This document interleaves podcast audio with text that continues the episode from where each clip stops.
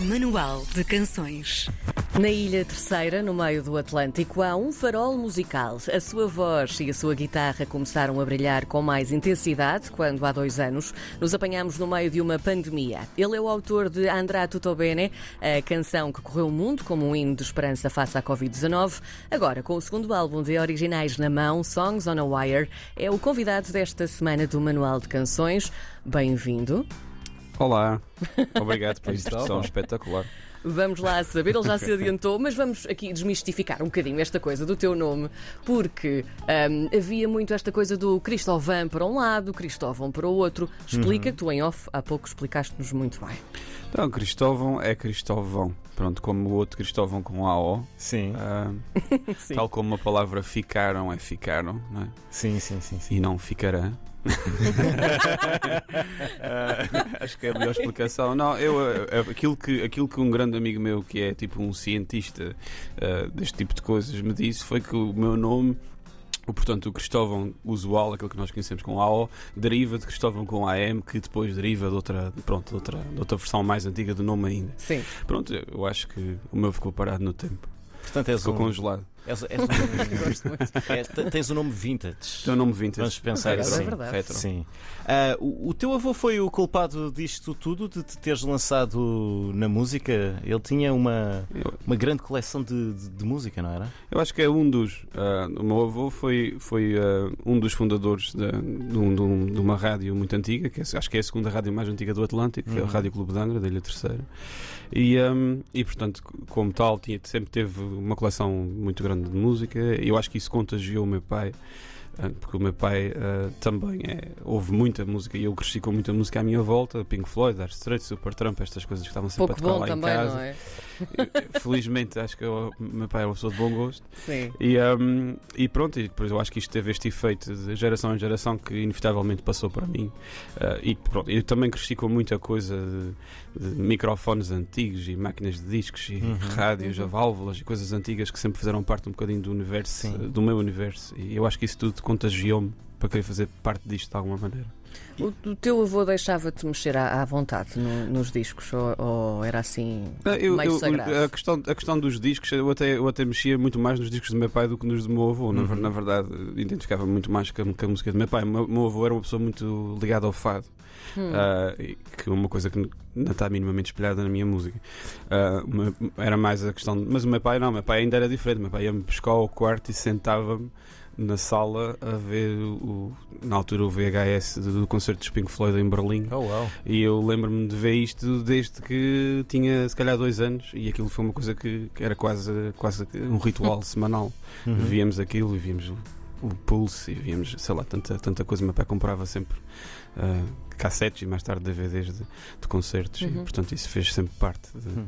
Tu também ganhaste este espírito de colecionismo, seja de DVDs, talvez agora? Não, álbuns, de discos, de discos, discos, sim, sim, sim. sim, sim. Sou- Estou sempre a desgraçar dinheiro ah, nisso. Desgraçado. é a minha. É, não, consigo, não consigo não comprar discos. Todas Sim. as vezes que viajo vou a uma loja de discos, pumba, lá vai mais um. É, e também tenho agora, hoje em dia, tenho a minha, a minha própria coleção. Sim, e consegues ouvi-los recorrentemente ou é mais aquela coisa de teres esta peça Não, eh, eu, de eu, eu sou, eu sou mesmo adepto da ideia de ouvir. Para mim, a música para já não é uma coisa que complementa a outra. Ou Uhum. seja, eu não, eu não gosto de usar a música como uma coisa que está a tocar enquanto eu faço alguma Hum. coisa. Eu sou daquelas pessoas que chegam a casa e dizem agora vou ouvir música. E isso, e isso é uma atividade. Eu sento-me, ponho um disco a tocar e ouço aquele disco. E ficas assim quietinho a ouvir? É isso, Sim, gosto muito. Uhum. Isso é muito giro. É É, é mesmo uma coisa de, Sim. de pronto. é, Eu não estou a dizer que também não- eu também acabo por ouvir música a fazer outras coisas. Por exemplo, a conduzir gosto, mas, Uhum. mas não, não gosto daquela coisa quando a música se torna quase um ruído extra ou, ou uma atividade que estás a fazer. Sim. Não gosto disso. Gosto que a música seja o centro da, da atenção. Tu, tu já falaste aí um bocadinho das tuas influências musicais, mas e a influência que a tua ilha tem na música que tu fazes? Tem uma influência enorme, que é uma coisa um bocadinho, por exemplo, que justifica se calhar ah, quando me perguntam ah, porque é que cantas em inglês e não cantas em português? Uhum. Ah, a Ilha Terceira, para quem já lá foi, que provavelmente já, já deu por isso, a Ilha Terceira é uma ilha que está muito ligada aos Estados Unidos em termos Por culturais. causa da base. Por causa da base americana, que é, um- que é uma fatia grande da nossa ilha e que em tempos só empregou ah, cerca de 3 mil pessoas numa ilha de 55 mil, é muita gente. Um, e quase todos nós temos ou um avô, ou um tio, ou não sei o quê, que trabalhou na base. E a base era um, quase um ritual semanal.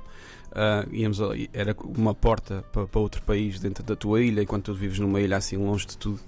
Uh, pronto, isto, isto teve uma, tem um efeito na população gigante. Nós temos palavras na nossa ilha que são apropriações de palavras em inglês para português. O frigorífico nós dizemos freezer. O freezer, sim. A freezer. Sim, uh, sim, sim, sim, E tantas. Um, pastilha elástica na terceira é uma gama. e isto acontece muito. E, e, isto é só um exemplo de como a nossa cultura tá, tem um braço em Portugal e um braço nos Estados uhum. Unidos e os discos Sim. sempre chegaram lá e tiveram muita força. As pessoas da geração do meu, do meu avô ouviam ouviam muito Elvis Presley e Frank Sinatra e era uma coisa que fazia parte de, ao mesmo tempo que também ouviam uh, o que se fazia em Portugal, não é? Mas, mas há uma ligação muito forte a isso e eu acho que isso também passa, acabou por passar para mim, não é? Hum. Enquanto alguém lá. Quando tu escreves as tuas canções, hum, em que público é que estás a pensar? Estou a pensar em mim próprio, na verdade. Só para ti. não, eu não, eu não penso no, no público. Nunca pensei nada disso. Eu, escrever canções é um ato de um bocadinho de egoísmo, se calhar, até porque, porque é, isto é um bocadinho um clichê de dizer, mas acaba por ser um, uma catarse, não é? Portanto, é uhum. um processo de, de de lidar comigo próprio. As pessoas todas têm a sua, a sua cena que fazem quando estão a ficar mesmo malucas. A minha é escrever canções. Portanto, e, e, eu faço isso e ainda, ainda penso muito no, no, Depois, ah, quem é que vai gostar de ouvir isto? Será que quem gostou daquela vai gostar? Não penso nessas coisas. Depois, pronto, isso às vezes é bom, outras vezes é mau. E, e, pensas na se a linha de canções que estás a fazer é coerente, ou seja, se as canções que fizeste em 2018 uhum. uh, têm coerência com as que estás a fazer em 2022 ou, ou é mais aquela coisa do momento? Sim, eu, eu por exemplo, não estou a pensar fazer um, um álbum de metal agora de repente, ou seja, não, não, é assim tão. desilusão! Não é assim tão. Não, não vou assim a um extremo tão grande. Sim. Mas... Eu agora olhei para ele e imaginei. Mas, é tão calmo. Não, eu, por exemplo, dentro de um álbum. Sim Sim. Mais isto, de, quando estou a fazer um disco, ou um EP, ou gosto de que haja essa coerência. Lá está, porque, porque, eu gosto de ouvir discos como discos. E eu, e eu gosto que, que de sentir que a faixa 1 está uh, na mesma, na mesma faz parte do mesmo livro que a faixa, que a faixa 7, não é? Uh, e, e, por exemplo, resiste muito à ideia, uh, por exemplo, olha, agora para este disco, fazia, uh, se fosse só explicitamente comercial, essa, eu tinha posto o André Tutobene no disco. Certo? Sim. Ah, Sim. porque a música chegou a toda a gente e, e pronto. Pá, mas artisticamente para mim não fazia sentido, porque aquilo é uma coisa e o disco é outra. E eu, quando fiz o disco, eu, hum. eu, eu criei uma linguagem para aquele disco e o disco está com essa linguagem do princípio ao fim. Por isso, uhum. respondendo à pergunta, basicamente eu tento ter essa linguagem dentro da mesma peça, mas não necessariamente pensar agora, ah, tenho que continuar o que estava a fazer em 2018. Não, isso, isso eu não penso muito. Tu tocaste aí num ponto importante, que é o André Tutobene, não é? Um, que impacto, apesar de não teres, claro, incluído neste disco, mas que impacto é que teve na tua vida profissional, pessoal, musical, etc.? Não, teve um impacto eh, completamente inegável uh, a todos os níveis. Uh, primeiro, é, é, estávamos no, no, meio da pandemia, é preciso, às vezes já nos esquecemos do que é que aconteceu, mas estávamos em, em, no princípio da quarentena. Uhum. Uh, e, e, eu estava a fazer quarentena numa ilha no meio do Oceano Atlântico e aquilo acontece e de repente estou, passei ali, não sei se, for, se foram 20 dias, em que todos os dias de manhã até à noite eu estava a falar ou para uma televisão ou para uma rádio em vários países do mundo, Sim. sem sair de um apartamento numa cidade no meio do mar. Uh, e, e e portanto é, foi um choque. Os meus, os meus seguidores em todas as plataformas multiplicaram-se às dezenas. Eu tinha mensagens que eu não conseguia ler. Isso nunca me tinha acontecido. Foi uma coisa, uh, obviamente, pronto, difícil de processar. E ainda hoje eu olho para isso e parece que aconteceu numa dimensão paralela. É uma cena muito estranha. Um, mas, mas foi inegável o impacto que teve, tanto a nível de trazer pessoas que não conheciam a minha música, a minha música ao meu trabalho, não é? Que depois uhum. chegaram, a partir dessas chegaram a outras canções. Uhum. Um, e projeção, sobretudo, acho que levou a minha música além fronteiras. E, e, claro, o lado incrível que é tu escreveres uma canção e alguém mandar-te uma mensagem a dizer: Olha, obrigado por teres feito isto, porque, porque eu estava a passar uma fase muito difícil e a tua música ajudou-me. Uh, e epá, escreves uma canção no, no teu quarto, na tua inocência, e, e, de repente a canção tem esse efeito em alguém que tu não conheces e que está a mandar uma mensagem do outro lado do mundo.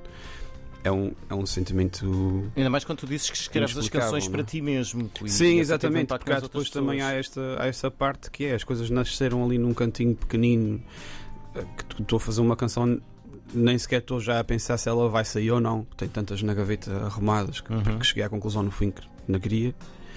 E portanto fiz isso sem saber se ela vinha para a rua ou, ou não vinha. Uhum. Mas, mas veio e, e muita gente identificou-se com ela e acho que quando se escreve canções isso é, é a parte mais bonita é essa, é Uhum. alguém encaixar aquilo que tu disseste na sua própria Uhum. vida e identificar-se. Cristóvão, vamos falar no teu novo disco Songs on a Wire. Um, a estrada para este disco foi, foi atribulada. Uh, tu estavas a começar a trabalhar no álbum quando caiu a pandemia. Como é que foi criar um, um- um disco nestas, nestas condições? O que, é que, o que é que mudou na criação de um, de um disco que seria feito em tempos normais? Foi uma, uma aventura incrível, porque assim, o disco em 2017 veio a Portugal, uh, o Stu Larsen veio a Portugal com o Tim Hart, dois cantautores australianos. Uhum. E eu fiz a primeira parte do concerto deles em Lisboa e no Porto e ficámos amigos. Um, e na altura falei muito com o Tim sobre, sobre música, sobre produtores e, e percebi que partilhávamos muito aquilo que gostávamos uh, em termos de estética num disco e o produtor preferido dele era o meu, que ele tinha trabalhado com ele.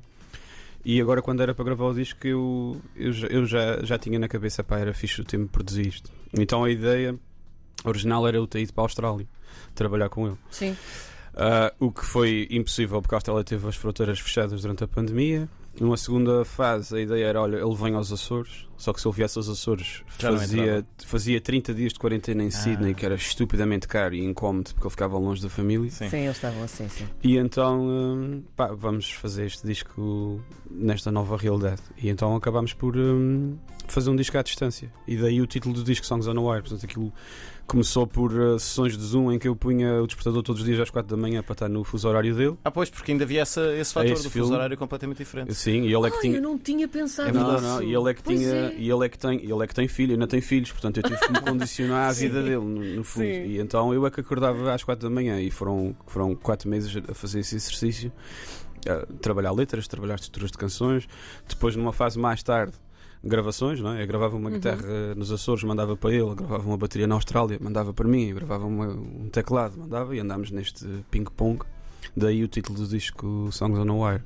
A, a ideia deste fio que atravessa o mundo, onde as canções andaram para a frente e para trás. Uhum. Tu já falaste aí de algumas coisas que poderiam ter sido diferentes se realmente lá tivesse estado na Austrália a gravar este, este Sim. disco, todas essas eh, questões que apontaste agora, mas a questão é, a nível de produção musical, teria sido alguma coisa diferente? Iria soar diferente? Sim. É, Eu acho que forçosamente iria soar diferente, porque, porque é sempre uma circunstância diferente fazer o disco. Agora, quando nós fizemos o disco, tivemos um compromisso que foi vamos fazer um disco super centrado na- nas canções, nas letras, Uhum. tentar eh, ser, ser mega seletivos naquilo que metemos e tentar eh, editar o mínimo possível e tentar ter uma linguagem o mais pura possível. E portanto, isso, isso ouve-se no disco. Há, há sons de bancos a ranger, há folhas, há, há- portanto, nós não quisemos limpar nada disso, quisemos que as coisas estivessem mesmo a soar orgânicas. E esse foi um compromisso que, que adotámos para o álbum e que lá está, antes de começarmos a trabalhar nele, ficas a pensar, será que vai ser possível ter as coisas soarem assim quando fazes um disco à distância?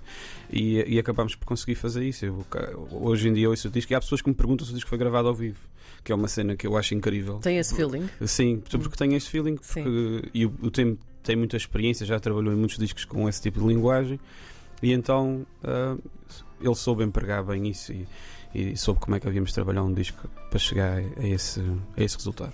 Só mesmo para terminar, porque estamos mesmo quase sem tempo, tu ah, estiveste agora a fazer um, um ator por Portugal, ah, várias, várias ah, datas em FNACs, mas também já tens uma, pelo menos uma data internacional marcada Sim, em janeiro vou, vou, vou tocar a Utrecht ah, na Holanda. na Holanda. Também vou tocar a Bélgica, ainda não foi anunciado, mas vai ser anunciado em breve. Já está anunciado. Ahm, sim, e, e pronto, agora a partir do próximo ano tentar levar o disco ao vivo às pessoas. Agora fiz, fiz esse circuito da FNAC, como estavas a dizer. Ahm, mas pronto, a partir, de, a partir de janeiro, agora a ideia é levar o disco às pessoas mesmo em auditórios. Muito bem. Songs on a Wire é o nome do novo disco, o segundo da carreira do Cristóvão. Nosso convidado de hoje no Manual de Canções. Obrigado por teres vindo, Cristóvão. Obrigado. Obrigada. Muito obrigado.